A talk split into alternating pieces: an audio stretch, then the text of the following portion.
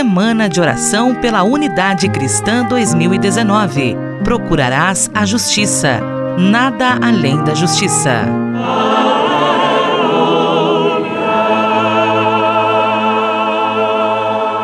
Paz e bem a você que acompanha conosco a série de entrevistas sobre a Semana de Oração pela Unidade Cristã. Estamos chegando ao fim da nossa série, hoje conversando com o Frei Rodrigo Perê, da Custódia Franciscana do Sagrado Coração de Jesus.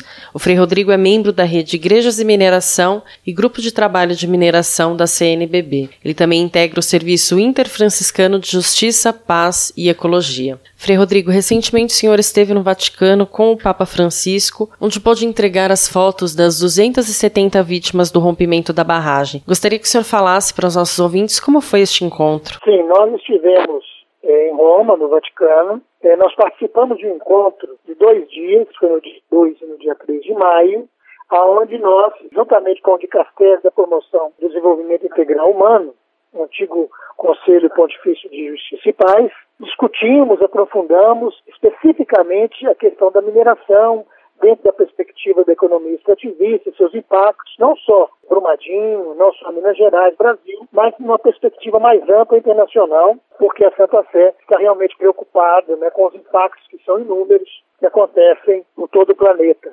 E, é claro, dentro de uma crise ambiental, uma crise social, que não dá para separar uma coisa só, mas que pode levar o planeta a um grande colapso. Então, já dizem que algumas transformações que esses empreendimentos e que essas corporações vêm causando não tem mais retorno, infelizmente. Mas significa, então, é uma preocupação, uma preocupação e um chamado para que as igrejas assumam uma postura. Estava presente também nesse encontro a Igreja Anglicana e a Igreja Metodista. Na audiência com o Papa, aí, é, nós levamos as, as fotos, estava comigo o Dari Pereira, ele é um dos sobreviventes de Brumadinho, ele, ele perdeu tudo, mas graças a Deus sua família sobreviveu, ele teve condições de salvar a sua a sua sobrinha, que estava na porta de casa já. Ele recorda esse momento de uma forma muito dramática, porque eles estavam na hora do almoço, começaram a sentir um rumor muito, muito alto, um barulho muito grande. Ele mesmo disse: Vamos sair daqui e ver o que, que é. A sogra dele disse Olha, pode ser a barragem.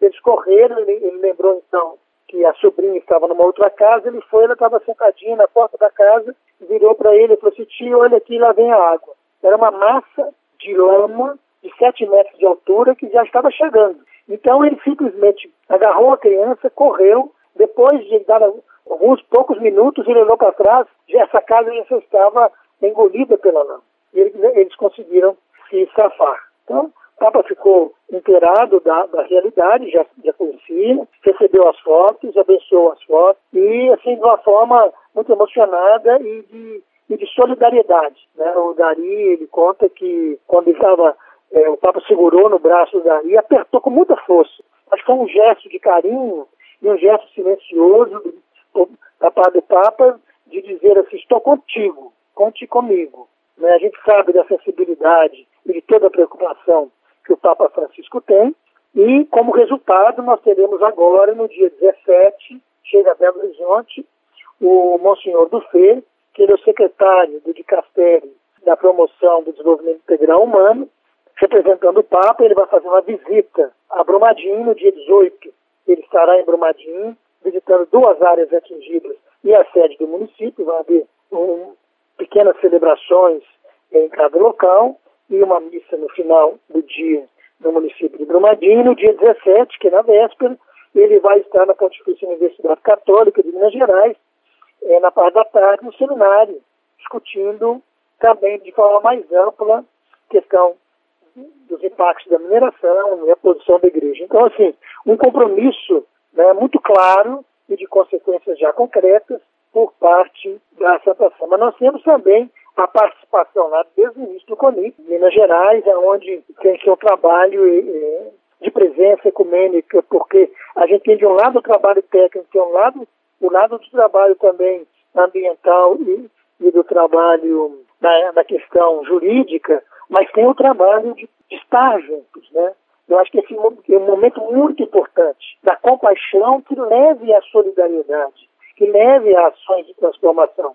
Principalmente agora numa fase, muitas famílias vivem num, num momento de pós-trauma. estão com uma série de problemas que vão se evidenciando no campo psicológico e que precisam de se sentir acolhidas, acompanhadas. Então, é uma grande movimentação que está sendo feita, não só de apoio, de luta, mas também de presença constante. Frei Rodrigo, muito obrigada por conversar conosco. Que Deus continue abençoando o seu trabalho. A todos os ouvintes, muito obrigado pela atenção. Fica então esse apelo. Eu acredito que a nós cabe a construção de uma sociedade nova. Os desafios são grandes. Nós estamos vivendo num Brasil em que está se, estão se desmanchando, estão se desmontando todo o arcabouço dos direitos, tanto das pessoas como do meio ambiente. Nós estamos perdendo até no campo da pesquisa, com cortes nas universidades. Nós estamos vivendo um momento realmente de um retrocesso muito grande. Para que a gente possa garantir uma vida de qualidade e que a gente possa garantir também um ambiente de qualidade, nós temos que transformar.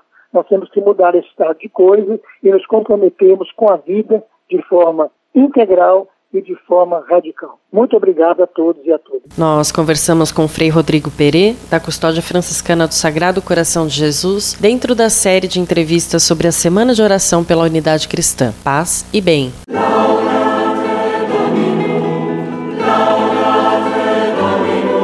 Semana de Oração pela Unidade Cristã 2019. Procurarás a justiça, nada além da justiça.